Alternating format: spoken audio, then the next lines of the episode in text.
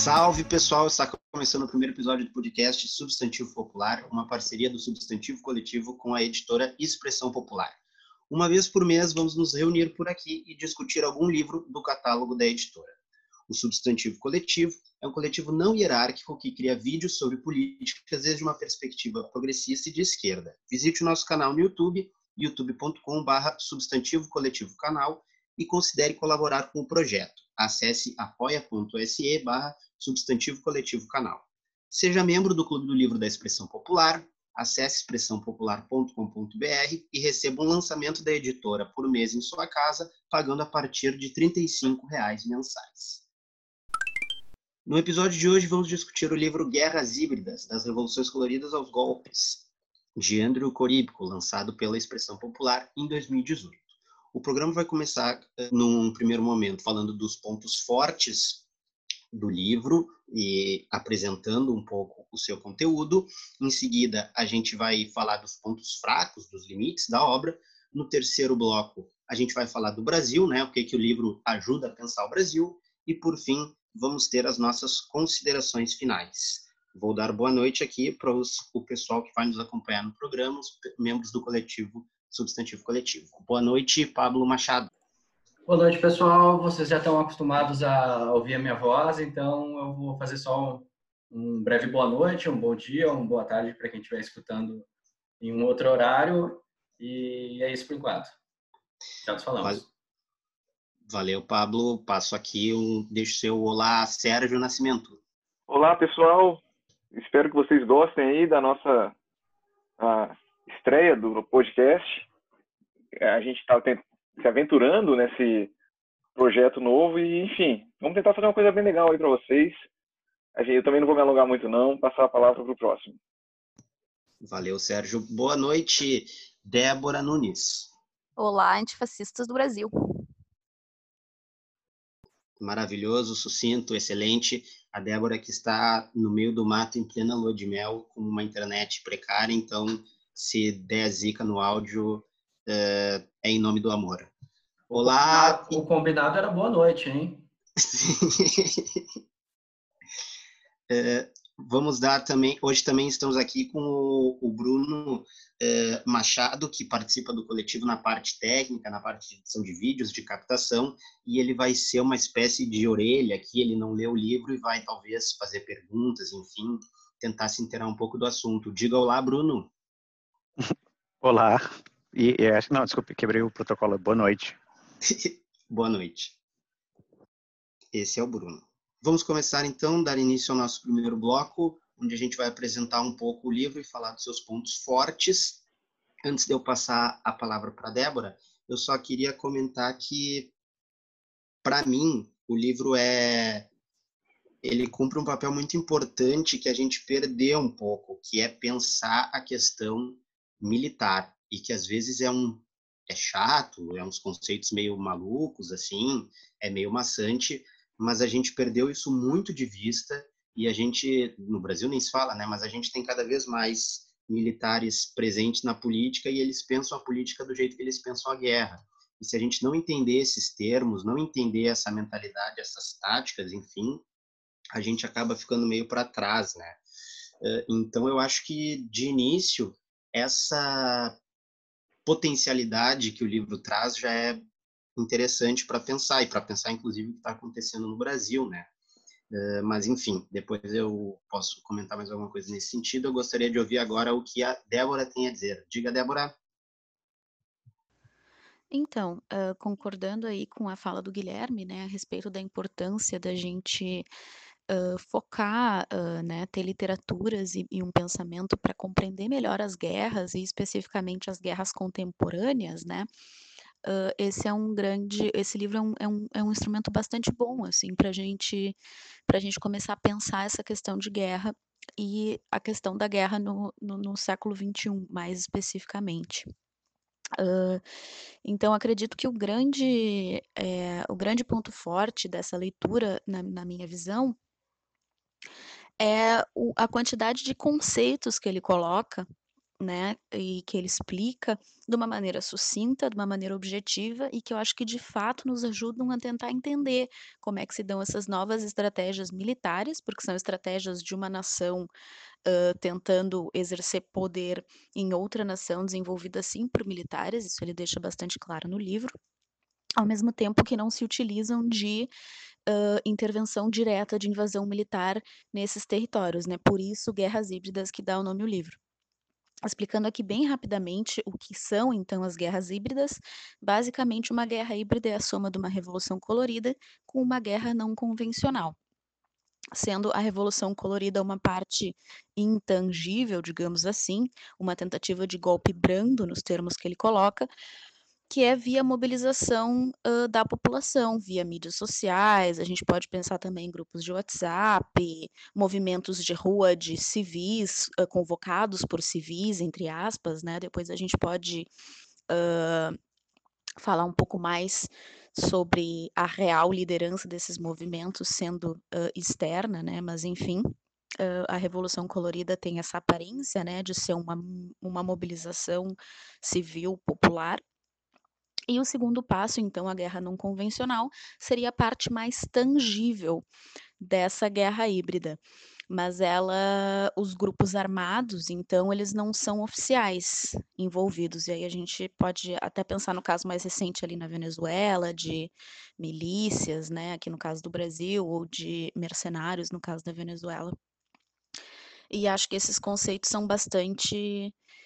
bastante importantes. Tem uma série de outros conceitos apresentados no livro, uh, que a gente depois pode esmiuçar um pouco melhor, uh, mas acredito que o grande ponto forte do livro é isso, assim, é promover até uma espécie de guia de, de termos que acredito que são úteis e interessantes para a gente estudar e aprofundar para entender melhor um pouco do conceito de guerra uh, no mundo contemporâneo. Embora ele... Né, deixa explícito na leitura de que ele acredita que esses conceitos se aplicam especificamente para os Estados Unidos, uh, utilizando essa estratégia de guerra híbrida para atingir ali a Rússia, e aí ele coloca também a possibilidade de mais recentemente usar esse mesmo tipo de estratégia para atingir o Irã e a China. Eu acho que continua sendo uma leitura bastante relevante para a gente pensar nesses conceitos até aqui para a América Latina e para outras regiões do planeta. Oi, Débora, eu tinha uma pergunta para ti, na verdade. Uh, tu comentou que a linguagem dele é, é, parece ser simples e, e é fácil. Uh, tu acha que precisa ter algum tipo de bagagem para poder ler esse livro? Ou ele é bem uh, friendly, assim, para quem está começando, talvez?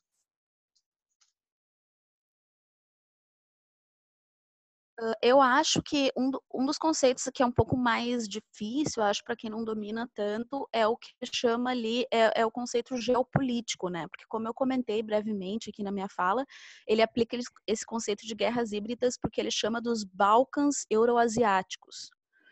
Uh, não sei se alguém depois vai querer aprofundar uh, esse conceito. Já vou fazer uma pergunta, o que são os Balcãs uh, Euroasiáticos? Ele... Então, ele, ele apresenta ali uma, uma literatura falando de como surgiu esse conceito, né? Um, um pouco de história, assim, desse conceito. Mas, basicamente, o que ele chama de Balcãs Euroasiáticos é que, uh, ele, fazendo uma citação aqui do livro, ele fala, se a periferia uh, euroasiática da Rússia, então ali a, a parte que... a parte do continente europeu e a parte da Ásia que circundam ali a Rússia, permanece em estado de constante de desestabilização ou de fluxo caótico, a Rússia pode ser levada ao desequilíbrio e ficará incapacitada de impedir os, plano, os planos hegemônicos dos Estados Unidos. Então, quanto mais próximo esse caos desestabilizador chegar ao núcleo russo, melhor. Essa é uma citação do livro do que, que ele quer dizer como Balcãs Euroasiáticos. Vou começar. É, bom, queria começar concordando com o resgate que o Guilherme fez, né, da importância do livro, de apresentar um pensamento militar que, na verdade, não é um pensamento militar atual, né? É uma evolução, um histórico do pensamento militar desde mil e oitocentos e qualquer coisa, quando começa os Estados Unidos a pensar numa, num, em expandir o seu império no mundo, de ter um controle do mundo através da sua força militar. Isso vai evoluindo, evoluindo, evoluindo. Ele apresenta conceitos de que quem controla aquela região ali da, dos Balcãs Euroasiáticos, eles acabam, acabam controlando o mundo, só que, por outro lado, ele também reconhece é, a dificuldade que tem de fazer uma guerra direta, militar, tanto pelo poder militar das potências hoje mundiais, como também do custo econômico e do custo de imagem que isso passa para um país. Então, ele vai relacionando vários conceitos até apresentar esses pilares, né, da, da, das guerras híbridas, que a, que a Débora acabou de falar, a Revolução Colorida e a Guerra Não Convencional. Essa Revolução Colorida seria essa revolução feita pela própria população do país, pela própria sociedade, influenciada por pensamentos democráticos, de liberdade, que os Estados Unidos adoram espalhar pelo mundo, quando eles, na verdade, querem dominar todo mundo do jeito que eles querem, para fazer exatamente o que eles querem e pegar o máximo de dinheiro com isso.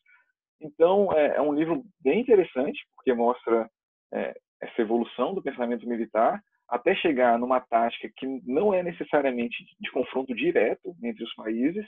Pelo contrário, os Estados Unidos ficam por trás das cortinas, controlando todo mundo ali, como se fosse um pouco de marionete, é, através do seu dinheiro, através da sua influência.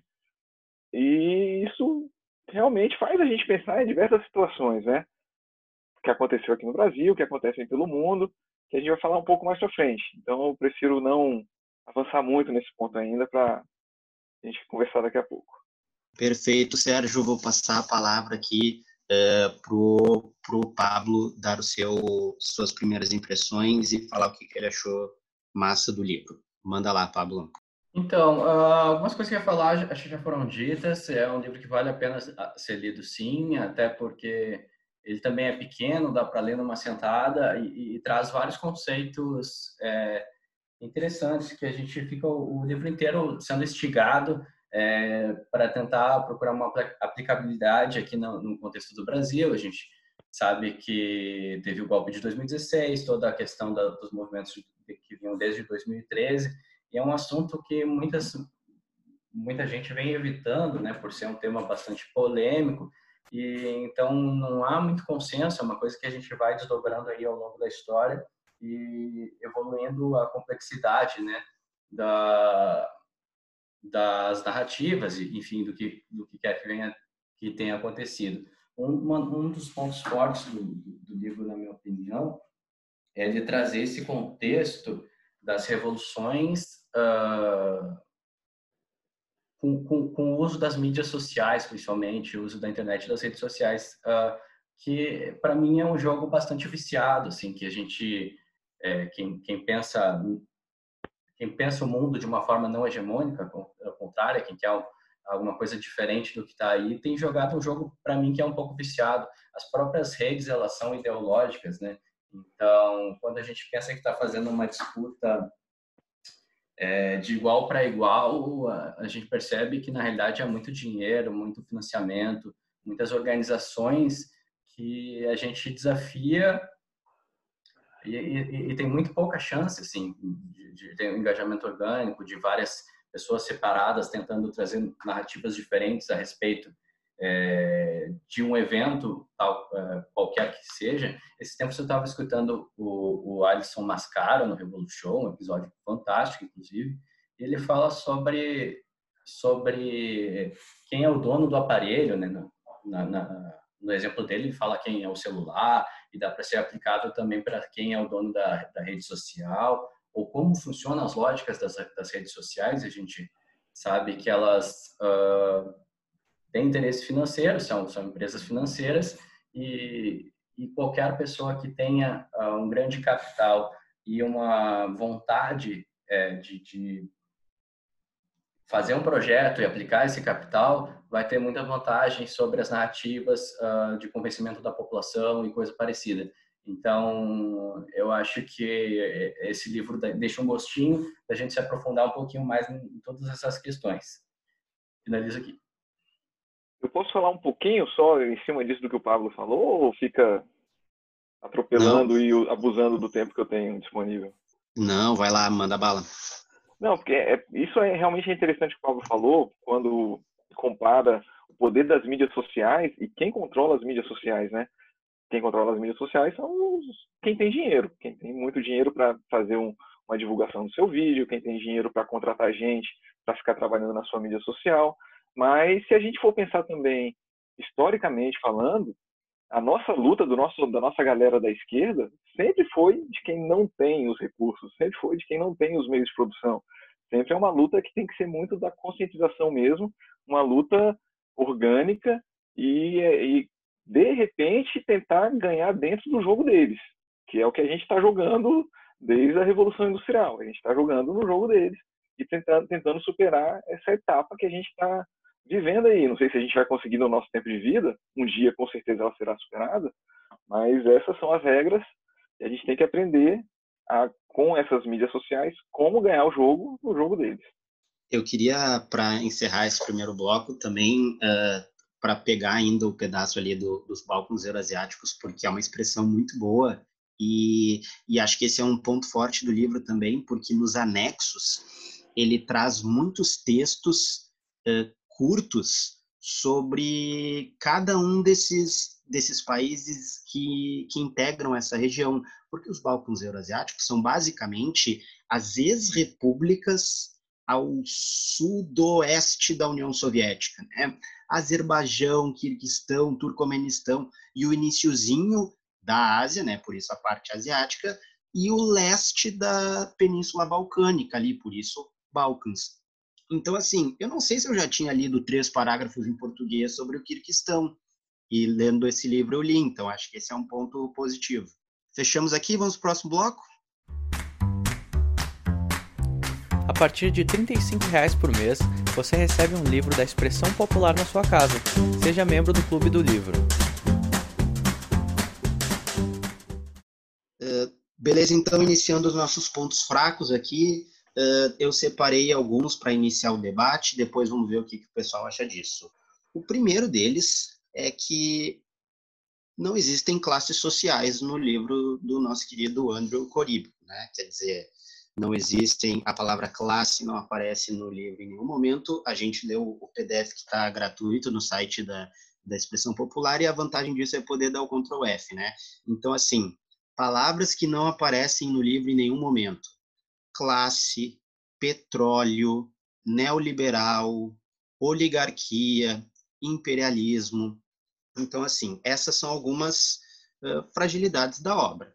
Se, uh, e nesse, nesse aspecto, eu queria, inclusive, eu não, não vou poder tocar esse som, porque, né, direitos autorais, esse rolê todo, mas olha só como uh, tem uma música do Dead Fish maravilhosa chamada Doutrina do Choque, e como eles conseguiram fazer uma apreciação mais profunda do tema do que o nosso autor. Assim, eu vou só ler as duas primeiras estrofes, tá? Prometo que C- canta um pouco ser... aqui pra gente. Uh, não, não posso cantar, porque vai ser considerado plágio, então eu vou só declamar. Diz assim... Já puxa um violão aí, eu por mim. uh, na guerra não convencional, na doutrina do choque, o predador neoliberal faz a festa. Do Deus mercado e capital desregularizado, se alimentam oligarcas. Para os senhores do mundo, multipolaridade, tirar dinheiro de suas mãos. Reserva de petróleo que não lhes cabe parte, necessita intervenção. É maravilhoso, entendeu? Os caras pegaram o âmago da coisa, né? Que a, a guerra híbrida, que mistura essa revolução colorida, organizada por redes sociais e que, enfim, tem uma série de coisas que ele aponta no livro, mais as guerras não convencionais, que podem utilizar milícias, que, né, a gente viu o que aconteceu na Venezuela recém, eh, que a gente viu o que aconteceu na Bolívia no ano passado, que tu teve o, o exército participa não participando, né, quer dizer, quando as milícias saem para a rua eles ficam apartelados e não fazem nada. Então, assim, a guerra híbrida misturando um pouco dessas duas coisas, ela existe para quê? Em nome de quais interesses? Para quê? O que, que tem nos Balcãs Euroasiáticos, além da proximidade com a Rússia, né? Quer dizer, essas questões todas, eu acho que são muito parcamente uh, trabalhadas. Outra questão, na parte das revoluções coloridas, uma coisa que é muito importante é a fabricação de consensos, né? Que eu acho que é uma sacada importante, ele aborda isso no livro, né? Quer dizer, tu tem que ter, tem uma parte até que ele cita lá que, tá, que parece Inception. Deixa eu ver qual página que é. Na página cinquenta do livro, Eu vou ler bem rapidinho aqui, tá? O principal objetivo da campanha de informação é que o alvo internalize as ideias que lhe são apresentadas, dando a impressão de que os próprios manifestantes chegaram por conta própria a conclusões induzidas de fora, né? Quer dizer, que é o total inception de plantar a ideia e o cara achar que a ideia foi dele, que é uma boa sacada. Mas, assim, como que isso é feito? Ele poderia ter, é, enfim, poderia ter lido Gramsci, ok, não leu, mas, assim, think tanks, os aparelhos privados de hegemonia, tudo isso contribui. Aliás, temos um vídeo sobre think tanks, assistam. Acho que tudo isso ajuda a explicar essa fabricação do consenso e ele meio que passa batido. E, por fim, que eu já estou falando demais, é um ponto negativo o próprio Andrew Korybko, que é uma figura muito curiosa. Ele é um analista político, né, estadunidense, mas radicado em Moscou, ele está lá há muito tempo. E se a gente for pegar entrevistas dele recentes, assim, falando sobre a eleição do Trump, por exemplo, ou o que está acontecendo agora nos Estados Unidos, é um show de horrores, assim. Então, eu recomendo que vocês só vejam essas coisas depois de ler o livro. Senão, vocês vão ler o livro já com o nariz torcido. É, acho que vou encerrando por aqui. Vou passar a palavra para o Pablo, que encerrou o último bloco. Ele vai iniciar esse. Manda aí, Pablo. É, eu, eu concordo com a fala do Guilherme. Uh, o autor meio que deveria...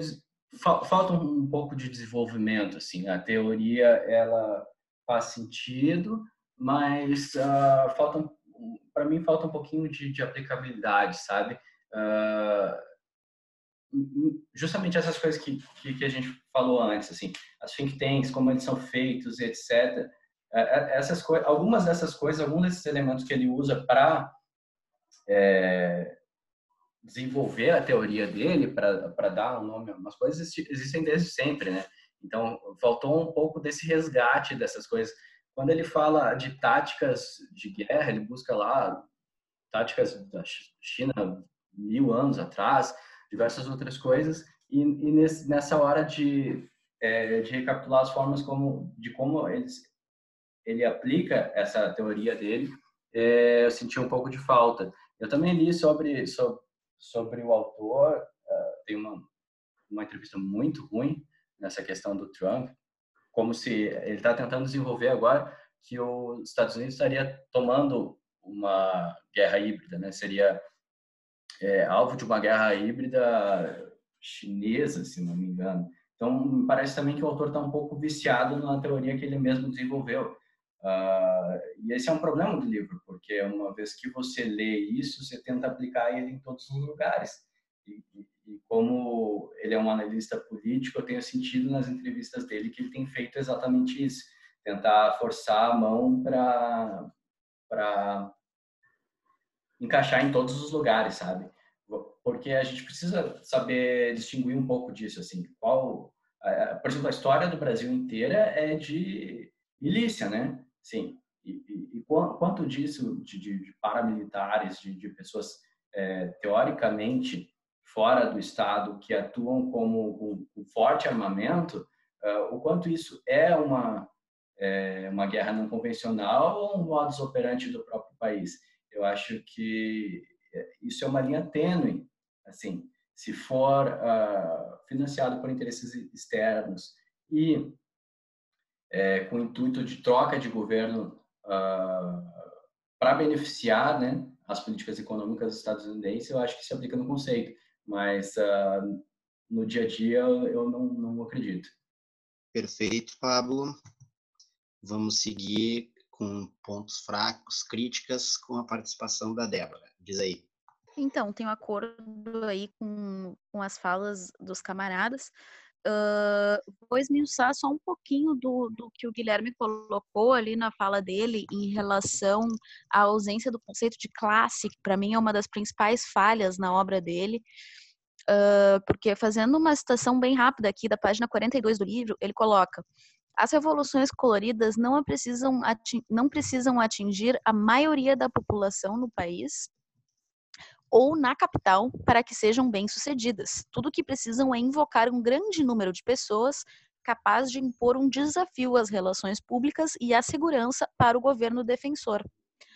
E aí aqui eu vejo um sério problema uh, de, de ausência é, dessa análise de classe, né?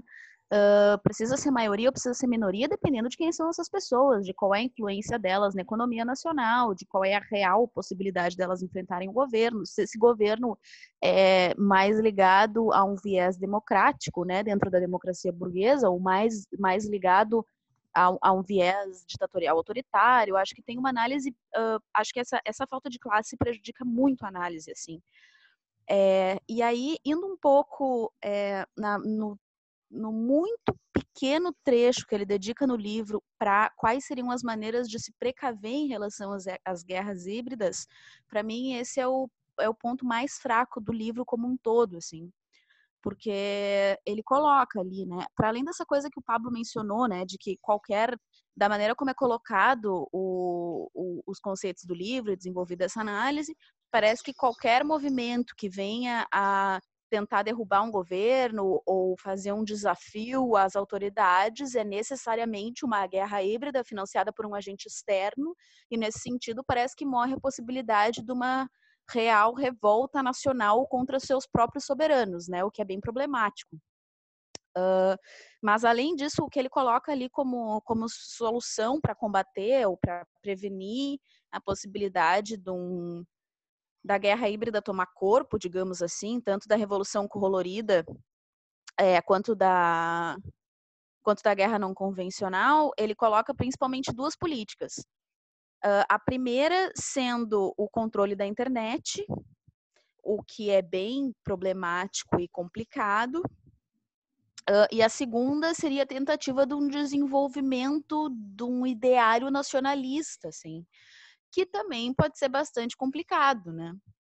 Então, é, eu acho que ambas as, as formas que ele coloca para tentar prevenir uma, uma guerra híbrida poderiam fazer avançar justamente ideias autoritárias dentro de uma nação, e aí uh, poderia surgir qualquer tipo de revolução ou qualquer tipo de confronto por parte da população nacional, uh, e aí seria interpretado como sendo uma guerra híbrida financiada por um agente externo, entende? Então, me parece que as soluções que ele tenta trazer dentro do livro acabam criando o, um cenário para que os problemas do próprio livro surjam, assim, né, no mundo real.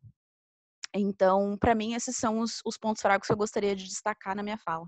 Perfeito, Débora. Durante essa fala, a gente teve Uh... um pedido de à parte e um pedido de pergunta. Eu, o Pablo vai fazer um comentário breve e em seguida eu vou passar para o Bruno que vai fazer uma, uma pergunta. Manda aí, Pablo. Então, gente, sobre essa fala da Débora ali, que ela está falando do ponto fraco da solução é, para se defender das guerras híbridas, né? Durante o livro inteiro, ele, fa, ele meio tripudia as democracias liberais, né? O que está tá correto, mas finaliza com... Gostamos. Oi? Gostamos, desculpa. É, gostamos, é, realmente, isso aí tá certo. O que tá certo, mas assim, aí ele finaliza o, o, o livro concluindo que precisa de um nacionalismo para se defender disso. Então, isso dá um incômodo, né? Porque a gente sabe de onde pode vir essa crítica uh, da democracia liberal de um viés extremamente nacionalista, né? No momento que a gente está passando no mundo todo, é uma coisa que não deixa de dar um incômodo bem chato. É só isso. E aí tu entende o cara defendeu o Trump, né? Que é meio que ele chega lá por um outro caminho, mas é se tu entende assim, faz sentido um pouco ele defender o Trump, né? O que é meio assustador. Bruno, pergunte. É, duas coisas, na verdade. É, ficou me parecendo quando vocês estavam falando que o fato dele pegar a, a teoria ou o texto dele e tentar encaixar em tudo, parece aquele cara do, do National Geographic que tenta achar que tudo que é aliens, sabe? Tipo, aliens, tipo isso aqui, tá ligado? Do nada. Tá vendo? Ah, é. Tá vendo? É o history, é o history. Do, é, é o history, history, history, history, desculpe. Isso, mas ele isso. tenta encaixar aliens em tudo. É um pouco me pareceu isso. Do jeito que vocês falaram que é mais ou menos isso. Faz sentido o que eu estou falando. Uh, e outra coisa é, é esses depoimentos dele depois uh, de, de tu ver, ler o livro e acompanhar, vocês acham de que descredibiliza ou inviabiliza o que ele está falando, uh, de alguma forma mina uh, o valor do, do livro ou alguma coisa assim, não? Diz aí, Sérgio, dá o teu parecer e já, já responde o Bruno. É, bom, eu realmente tendo a concordar que não sei se ele ficou tão viciado nessa teoria de que começa a falar dela o tempo todo e tenta enxergar essa guerra híbrida em qualquer conflito que exista no planeta. De repente, ele pode ser associado mesmo ao cara que fala pirâmides do Egito? Aliens. Estátuas da Ilha de Páscoa? Aliens. Então, pode ser que ele fique nesse samba de uma nota só. Mas, curiosamente, isso não descredibiliza o livro. E eu vou falar por quê. Porque, na verdade, o livro seria para é, tentar mostrar como os Estados Unidos está tentando uma forma de hegemonia no mundo através das guerras híbridas. E atualmente ele está totalmente pró-Trump, então ele está meio que contra o livro, não é necessariamente contra o livro dele, mas não descredibiliza o livro dele. As teorias do livro dele se sustentam independente do que ele anda falando por aí, que realmente é um show de horrores. Eu não recomendo vocês verem as, as entrevistas dele. Primeiro, leiam o livro, que é um livro bem interessante. E, apesar de ser um livro interessante, agora eu tenho que falar dos pontos fracos, né? Bom, os pontos fracos que eu encontrei do livro são muito parecidos com o que a Débora falou no final, que ele sugere como defesa para as guerras híbridas algumas coisas é, problemáticas, que é o controle da internet. E aí eu vou dar um... Uh, eu vou atenuar essa fala dele, dizendo que, por exemplo, a gente fez um vídeo de regulação da mídia. De repente é nesse sentido, de controlar fake news, de controlar essas loucuras que a gente anda vendo por aí.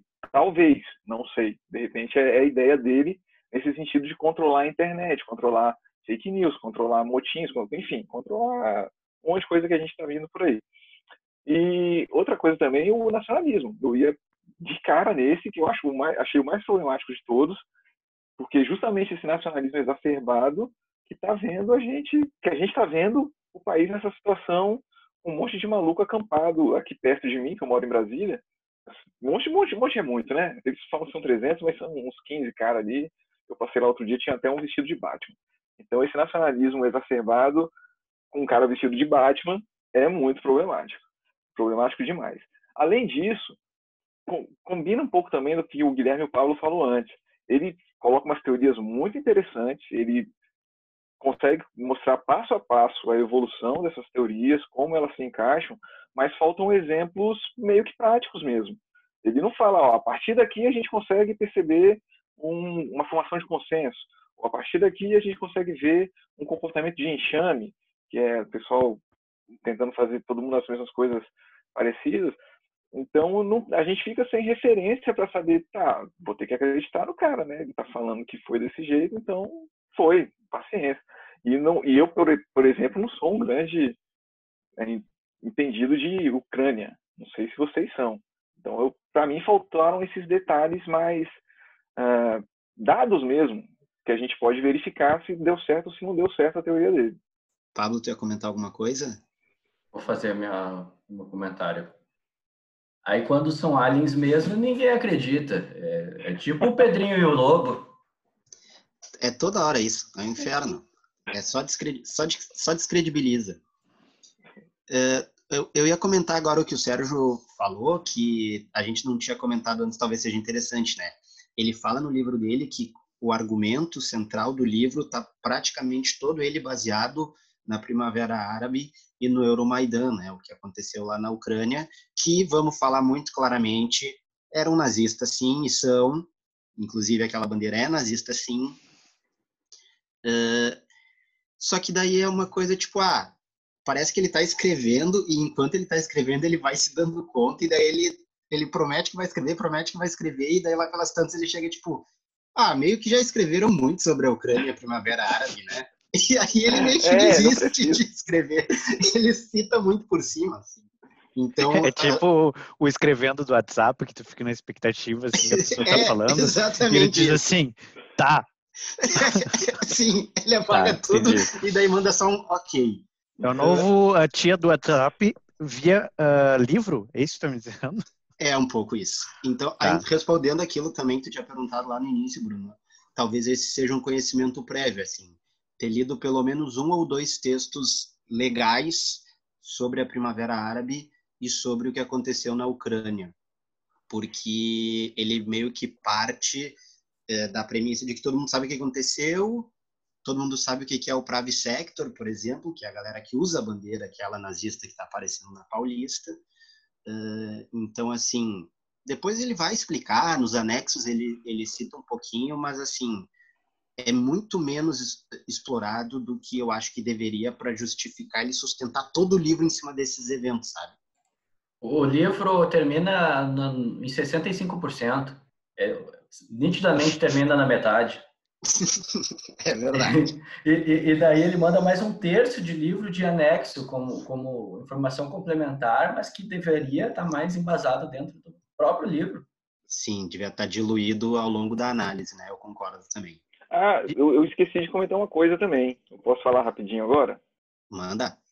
É, porque ele fala que... Vocês escutaram isso daí? Essa bomba que explodiu aqui perto? Não. Não. É, bom, vai cortar, né? Eu também percebi uma coisa, esse horário chega um monte de motoboy aqui, então provavelmente vocês escutem barulho de moto chegando, porque a galera faz pedido, então chega um monte de pizza, um monte de sanduíche, um monte de, sei lá, comida. Não corta essa parte, é importante. É, eu ia então, perguntar, na verdade, isso, se tu mora eu, na... Eu, eu, eu, eu ia emendar uma proposta, será que não tem nenhuma, sei lá, mecânica que queira patrocinar também a gente? Barulho, porque barulho de motor vai ter um monte aqui, e motor bom, né? Não é motor ruim não, barulhento que só. Não, então, eu ia te perguntar, ô, Sérgio, se tu mora na portaria, para ter tanto barulho. Só pra... Quase na portaria, aqui não tem porteiro, eu moro no primeiro andar, tipo, subo um degrauzinho só, então eu sou praticamente o porteiro da, do negócio. Todo mundo Justo. Que chega aqui, eu fico sabendo.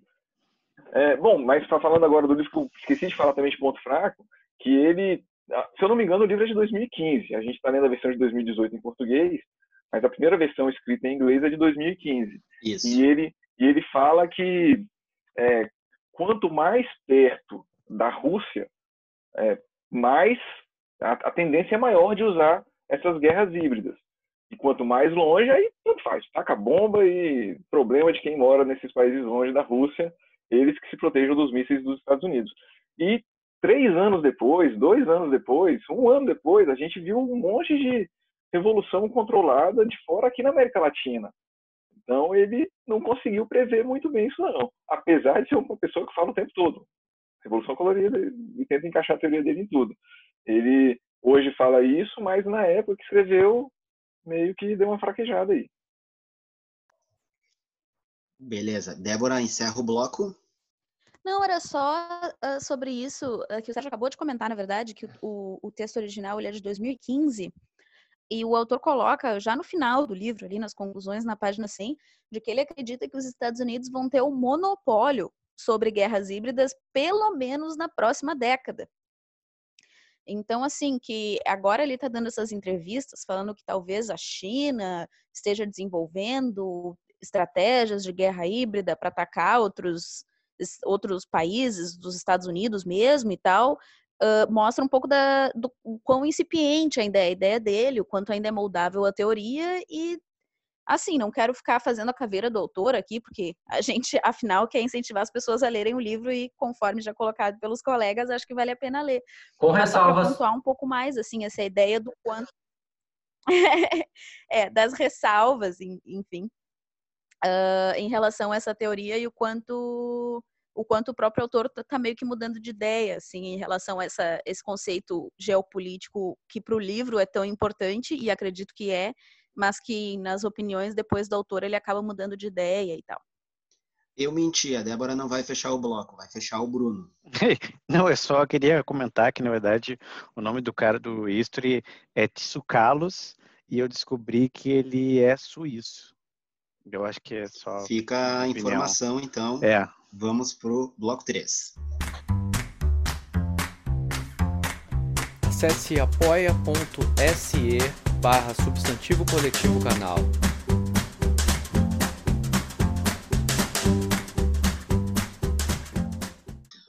O bloco três é sobre o Brasil.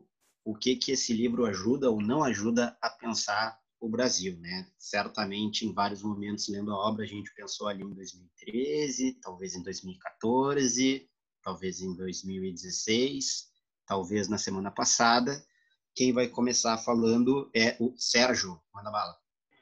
É, realmente é muito difícil ler esse livro e não tentar, é, e tentar não enxergar o Brasil enquanto você está lendo o livro. Porque as táticas descritas lá, como elas são construídas e como elas são aplicadas, a gente consegue apontar o tempo todo, de dois mil e quatorze principalmente, até dois mil e dezesseis. É, é fácil fazer isso. E provavelmente dois mil e dezoito também, na eleição de dois mil e dezoito. Essa formação de pensamento único em dois mil e quatorze, é, vinda de fora, porque... Ah, vamos tentar contextualizar o Brasil, né? A gente teve uma... Em dois mil e três, uma P T ganhou as eleições, primeira vez que a esquerda, muito entre aspas, chega no poder, mesmo fazendo acordo com Darth Vader, com Maluf, com Collor, com essa galera toda, chegou no poder e tentou caminhar um pouquinho, né, dentro de um quadro social que era bastante sofrível na época. O Brasil saiu do mapa da fome, a gente teve um poder de compra do salário mínimo mais alto da história, enfim, teve uns, alguns avanços sociais. E no meio disso tudo, descobriu-se o pereçal aqui no Brasil. E a partir daí, ficou muito... O olhar estadunidense ficou voltado para cá demais. Por isso que nos pontos fracos faltou essa parte de explicar por que, que os Estados Unidos quer tanto chegar nos outros países, né? No caso do Brasil, dá para colocar o petróleo sem problema nenhum. Tanto que na época que foi descoberto, a grana dos royalties do pré-sal iriam ficar para a educação e para a saúde. Não vai ficar mais depois de dois mil e quatorze para cá. Quando a gente viu um país inteiro, de novo com quinhentas aspas, se mobilizando para derrubar o governo que estava vigente. E essa mobilização veio com muita grana de fora. A gente fez um vídeo de think tank, o Guilherme já falou. A gente fez um vídeo de ideologia também. Então a gente consegue ler o livro e falar, eita, isso que aconteceu no Brasil, eita, isso que aconteceu no Brasil. Só não aconteceu no Brasil a guerra não convencional, porque não precisou. A Revolução Colorida foi o suficiente para derrubar o governo, através do impeachment, e implantar as agendas neoliberais, que também não são colocadas no livro, mas fazem parte do motivo da Revolução Colorida. Então, o Brasil, assim, seria um, um cenário muito bom para ser explorado, junto com a Ucrânia e junto com a Primavera Árabe também. Pena que o autor escreveu isso, ou estava escrevendo, enquanto acontecia, e não olhou para cá também. Tu está querendo dizer, então, que talvez tenha alguma coisa a ver com petróleo os ataques incessantes dos Estados Unidos à Venezuela? Pablo, me ajuda a entender isso, não é possível? Sim. Obrigado. Ah, eu também entendi agora. Eu estava na dúvida. Tá, e se quiser já pode falar sobre as suas apreciações do livro em relação a pensar o Brasil. Ah, lendo o livro, como a gente já falou anteriormente, o tempo todo a gente fica instigado a analisar a situação do Brasil, né? E o golpe que ocorreu em dois mil e dezesseis, que começou... Bom, que não que começou, mas que vem de, de uma evolução da tomada das ruas, desde os movimentos de dois mil e treze, onde tiveram vários personagens, começaram com... É, revolução, com, com manifestações legítimas contra o aumento da, da passagem de ônibus e, de repente, a rua estava tomada por um sentimento contra, especificamente, o, o governo formado. Uh, e aí começaram a aparecer atores nesse contexto, como o M B L, como o Vem para a Rua, que se diziam jovens ideários, com, com pensamentos nobres para a democracia do Brasil, mas estranhamente com, com muito financiamento, com muito aparato físico, com um know-how muito grande de utilização de internet, que inclusive assim, a esquerda tomou uma lavada é, sobre, sobre essa disputa narrativa, e os caras estavam muito prontos, e isso é uma coisa assim, é, que o nosso vídeo de Think Tanks vai demonstrar mais especificamente, né, é, da onde vem esse financiamento, mas que ficou muito escondido para o para a sociedade brasileira, para o civil mesmo, cidadão, é, também, por, por interesse da mídia, que assim fosse. Mas o, o ponto que eu queria trazer, principalmente, é como é, é estratégico trazer palavras de consenso para ganhar a narrativa e, depois disso, passarem a, a, os pensamentos é, que são menos populares. Por exemplo, assim, lá em dois mil e quatorze, dois mil e treze, na rua, uh, você, ainda até hoje, na realidade, né, você vai ver placas contra a corrupção, como se alguém fosse a favor da corrupção. E, tipo, nem a própria pessoa que cometeu corrupção vai ser a favor da corrupção, né? Então, uh, são pautas genéricas que agregam pessoas bastante despolitizadas. Você é, levanta uma bandeira, é, tem o monopólio da, das mídias, da internet, e você decide quem é o seu adversário. Se eu sou a favor da corrupção, então quem está do outro lado de lá é... Se eu sou... Nossa, me banalei todo. Se eu sou contra a corrupção, o outro do lado de lá certamente é a favor da corrupção, né? Então, ele invisa, invi, inviabiliza uh, o outro lado da narrativa. Um outro ponto importante do, te, do, do livro, que ele também é, falta desenvolvimento, mas que a gente consegue fazer uma aplicabilidade aqui no Brasil, é a questão do acontecimento. As guerras não... As, guerras, as revoluções coloridas, elas vão fomentando a opinião pública, é, dentro dos interesses que se quer levantar, para uma troca de governo, para um golpe é, de Estado, certo? Mas para que esse golpe aconteça, ele precisa primeiro ganhar a opinião pública e depois de um acontecimento. E esse acontecimento vai ser a, a, é, o evento-chave, assim, para que a Revolução Colorida mude de tom. Ah, não, a, a partir daqui a gente não aguenta mais esse governo. E aí ele vai conseguir... É, levar os civis, as populações, a população junto com eles. Aqui no Brasil foi o, o, a pedalada fiscal, né? Então, assim, é, isso, assim, vamos expor bastante também a fragilidade jurídica da democracia liberal, que uma coisa pode ser ou não ser se tiver mais pessoas é, com vontade de que seja. Por exemplo, o, o, a pedalada fiscal nunca foi crime de responsabilidade, né? É, nunca foi crime de responsabilidade.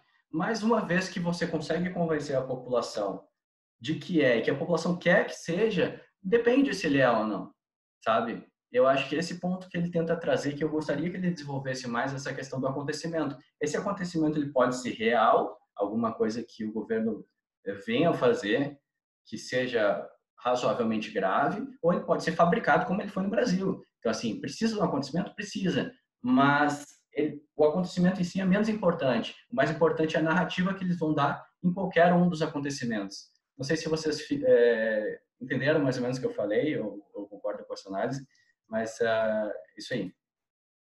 Sim, tem que ter a vontade da que a coisa aconteça e aí tu maquia para que qualquer coisa seja a coisa.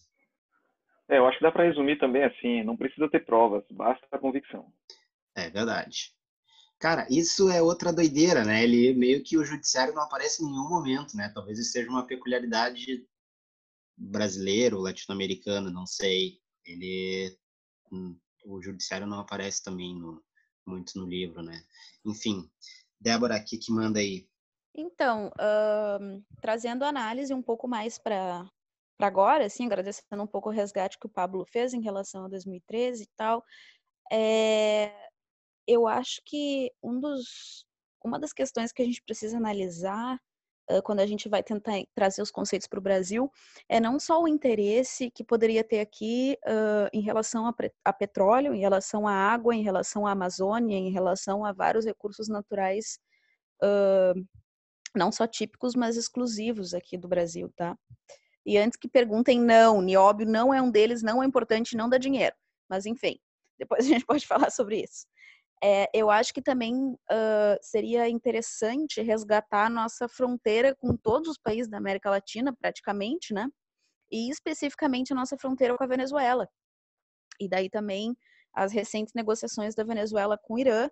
Uh, não vou me alongar muito aqui nesse parênteses, porque é só um parênteses, assim, mas é, a gente sabe que uh, os Estados Unidos têm um... um interesse forte na Venezuela, conforme já foi colocado aqui, e recentemente uh, as negociações entre Irã e Venezuela têm se intensificado bastante, especialmente desde que o ouro da Venezuela está sequestrado na Inglaterra, e a Inglaterra diz que só devolve quando o, o país reconhecer o, o autodeclarado presidente Guaidó como, como presidente da nação, né?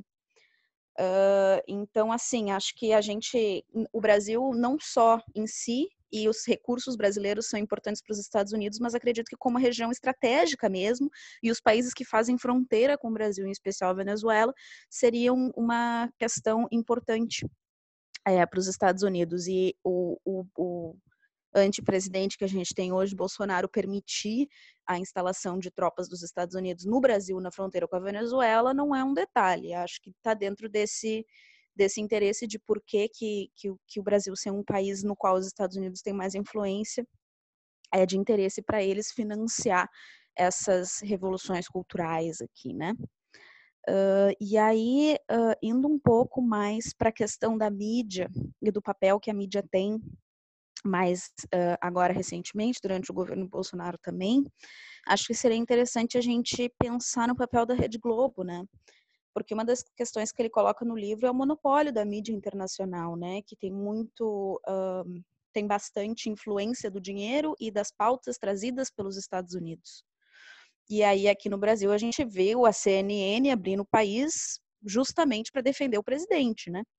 Embora agora já tenha saído um pouco, porque é absurdo, insano tentar fazer jornalismo defendendo o presidente, nenhuma mídia feita para isso consegue durar nessa pauta por mais de uma semana. Uh, a principal emissora do país, que é a Globo. Uh, enfim, não vou, não vou colocar aqui que é oposição a presidente, porque eu não acredito que seja, mas não é uma mídia pró-governo, né? Então, eu acho que o papel que a grande mídia tem, que é ressaltado no livro, e o quanto ela se contrapõe a esses disparos em massa por meio de WhatsApp e de, e de internet mesmo, mídias sociais em geral, Facebook, Instagram, etcétera, É, e o quanto, então, o gado, né, o, o centro rígido do gado ali começou a odiar a Rede Globo e colocar a Rede Globo como sendo inimigo número um da nação e tal, está dentro desse contexto do quanto esse, esse debate, essa, essa tentativa de aprofundar o, o, o domínio o, dos Estados Unidos através da instabilidade da democracia brasileira uh, permanece e tal.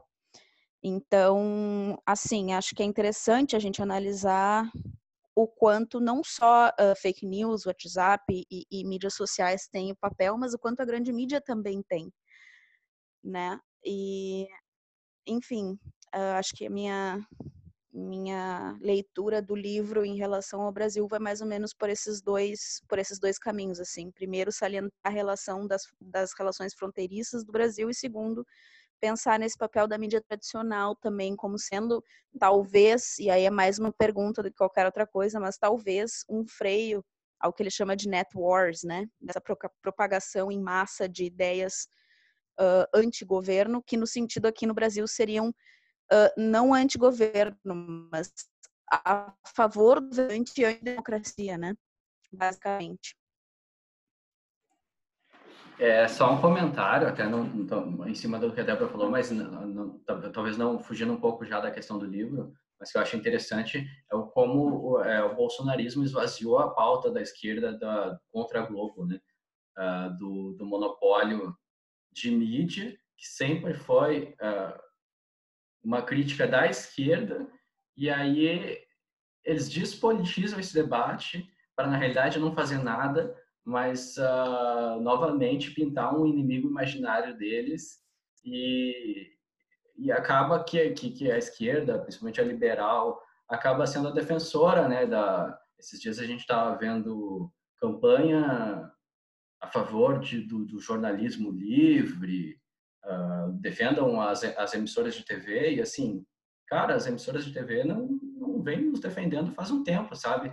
Então, esse é o perigo de jogar o debate todo para a extrema-direita, que uh, acaba que a, a esquerda, por assim dizer, acaba fazendo o, o republicanismo, né?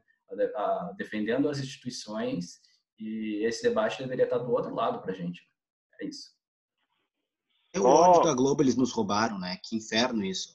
Pegando o gancho, gancho bem rápido para finalizar aí na fala do Pablo, que para variar a direita individualiza o problema, né? O problema não é o monopólio da mídia, o problema é que a mídia é a Rede Globo, que combate ali mais ou menos o governo. Então, como sempre, o problema para a direita nunca é sistemático, nunca precisa de uma é, de rever como se produz mídia, né? É sempre pontual, individual, o problema é a Globo e não a maneira como o capitalismo monopoliza a mídia das massas, né?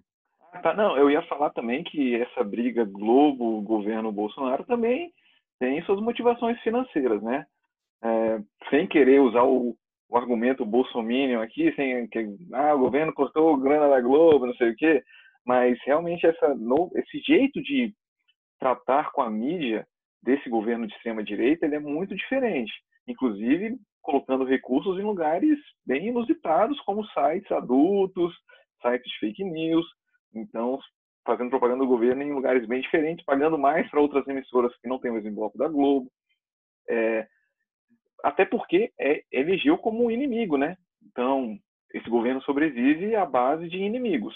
Enquanto houver inimigos para ele atacar, ele está bem, para aquela base ali de vinte e cinco, trinta por cento.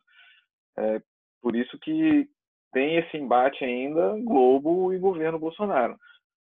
Se ele achar que não é mais interessante esse embate, ou se surgir algum outro inimigo, ele muda também. Essa, essa briga não é muito sincera de ambos os lados. Perfeito.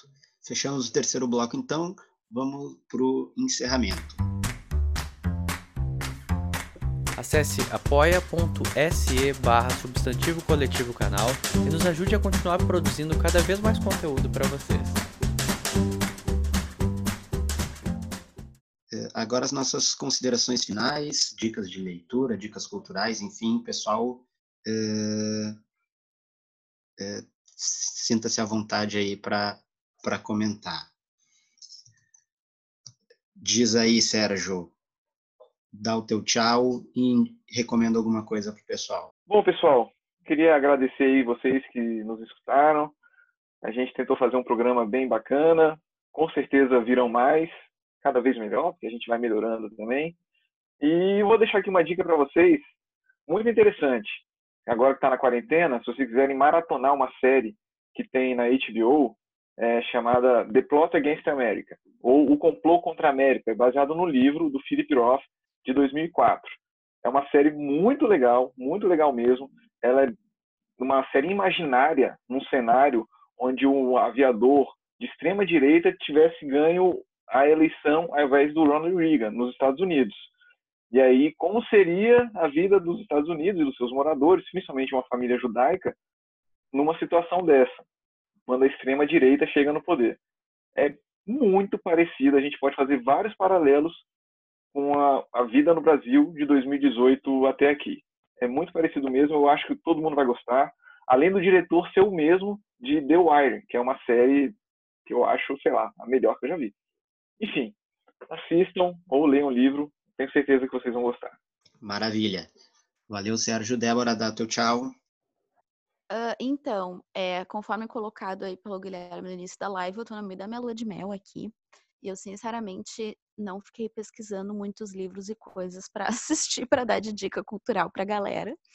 A minha única dica cultural é que, nesses tempos de ódio, amar é um ato revolucionário. Então, tentem escrever uma poesia e uma mensagem bonita para as pessoas que vocês gostam, porque eu juro para vocês que vale muito a pena. Uh, obrigada aí pela audiência e por estar ouvindo a gente comentar esse livro. Uh, obrigada aí para os camaradas que dividiram esse podcast hoje.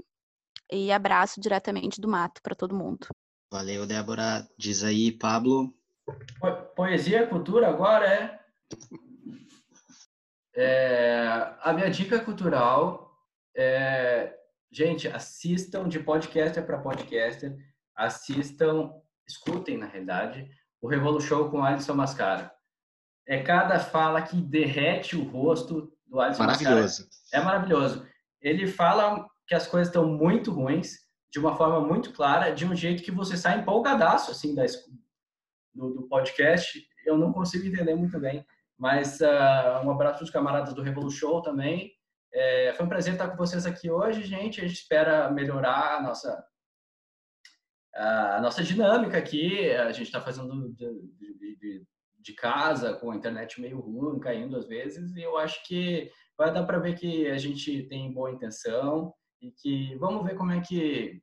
Deixa o seu like aí, se você estiver no YouTube. Comenta para a gente se vocês gostaram.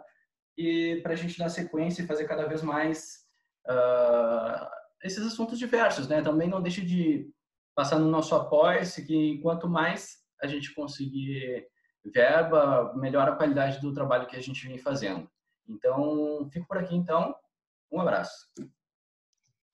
Valeu, Pablo. Bruno, dá o teu até mais. Tá, eu tenho uma dica de livro, tá? Eu tenho, na verdade, dois que eu tô na metade, mas eu vou falar dos dois, tá? Uh, o primeiro deles é Tudo que Você Precisa Desaprender. Ah, deixa eu mostrar aqui, peraí, eu tenho que tirar o background. Apareceu agora. Boa! Tudo que Você Precisou Desaprender para Virar um Idiota, que é uma resposta ao livro do Olavo de Carvalho. Tá? Ele fala sobre a maioria das teorias de conspiração do livro do Olavo e desmente, né, todas elas. Então é um livro bem legal. Tá? Deixa essa dica aí. E eu tô lendo, na verdade, uh, o Como as Democracias Morrem também. E aí, na verdade, eu sei que o pessoal já até... Uh, alguns de vocês já até leram também. E um dia a gente pode comentar. E por última dica, eu vou dar a dica do seriado da She-Ra do Netflix. Cara. A She-Ra atual é melhor que a antiga, cara, da nossa época. O, o, o desenho da She-Ra novo toca em assuntos bem sensíveis de uma forma muito legal, viu? Muito, muito interessante. Eu tô vendo, tô gostando bastante. Maravilha. Isso. Bruno, eu vou encerrar aqui, vou dar minha dica cultural. É, eu, como todos aqui, mas eu bastante, é, gosto muito de futebol. Estou lendo um livro de um jornalista espanhol chamado Quique Peinado, que chama Futebolistas da Esquerda, é, só contando histórias, algumas mais famosas, né, enfim, mas muita coisa, especialmente da Espanha, assim, que a gente não tem noção do que rolou, de cara que jogou em time grande, que fez uns corre violentíssimos, assim, e que é um pouco isso, assim, sabe? É bom nessa hora ver que muitos outros vieram antes da gente e fizeram muita coisa incrível e, e dá uma... um pouco de amargor, mas um pouco de esperança também. É um livraço, eu recomendo muito a leitura. Uh, e endossando um pouco o que o pessoal já falou aqui, né? Essa foi foi o nosso primeiro programa. A ideia é que a gente consiga fazendo pelo menos um por mês. Uh, os livros da Expressão Popular são, enfim, diversos, sobre diversos assuntos, quase todos que nos interessam, né? Enfim, tem bastante debate ainda para fazer, bastante leitura massa para fazer e para indicar. Deixo aqui o, o nosso abraço para a editora também, saudar a parceria e até a próxima.